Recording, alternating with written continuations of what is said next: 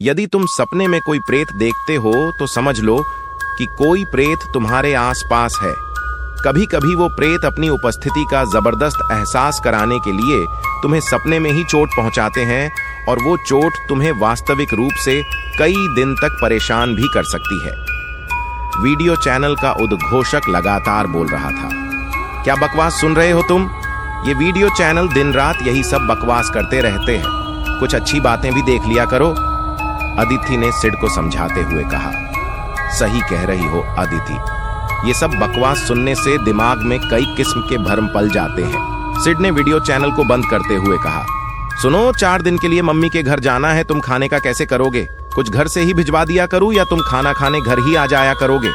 अदिति ने सिड से पूछा, अरे यार, मेरे खाने की चिंता तुम मत करो, कुछ ना कुछ हो जाएगा कभी तुम्हारे घर, कभी स्विग्गी, जिंदाबाद। सिड ने जवाब दिया ठीक है, मैं तुम्हारा खाना तैयार रखा करूँगी। आकर खा लेना या पैक करा कर ले आया करना अदिति बोली। चार दिन की ही तो बात है, तुम चिंता मत करो, सब मैनेज हो जाएगा, सिड बोला। अगले दिन चारों ओर अंधकार को देखकर सिड का मन खाने को नहीं कर रहा था, लेकिन आदित्य की जिद की वजह से उसे उसके घर 10 किलोमीटर दूर अपनी ससुराल में जाना ही पड़ीच रहा था। क्या मुसीबत है? कैसा बेवकूफ़ हूँ मैं भी। शाम को ही खाना खाने निकल जाता तो अच्छा था। अब इतनी रात में घर से निकलना एक बेवकूफ़ी ही थी। सिड ड्राइव करते हुए बड्डा रहा था। सदियों का सीज़न होने की वजह से मेन रोड लगभग जाम थी। इस वजह से सिड ने बाईपास से ड्राइव करके ससुराल जाने की सोची थी, लेकिन अब अंधकार की वजह से उसे चिद्द चिद्दाहट सी हो रही थी। तभी सामने रास्ते में एक बददाह सा पेड्डह का तना पड्डहा देखकर उसकी चिड्ड चिद्दाहट और ज़्यादा बढ़ गई। उसने कार रोककर तना हटाने का निर्णय लिया और कार रोक दी।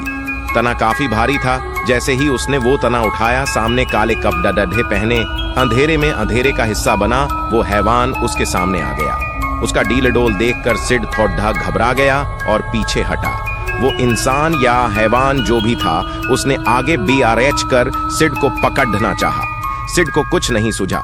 कार तक पहुँचना संभव नहीं था, इसलिए वो विपरीत दिशा में दौड़ पड़ा वो इंसान या हैवान जो भी था, अब सिड के पीछे दौड़ रहा था। रास्ता इतना खराब था कि सिड चाहकर भी तेज नहीं दौड़ पा रहा था।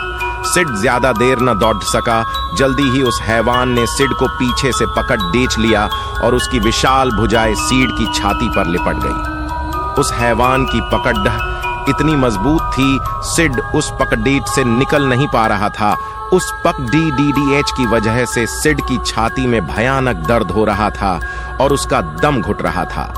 दम घुटने के उन्हीं क्षणों में सिड की आँख खुल गई और उस भयानक सपने का अंत हो गया। सिड के चारों तरफ़ अंधकार था। सर्दी के मौसम में भी वो पसीने से तरबतर था और सबसे खतरनाक बात जहाँ उस हैवान की बाहें सिड की छाती पर कसी हुई थी, उस जगह अब भी असहनीय दर्द हो रहा था।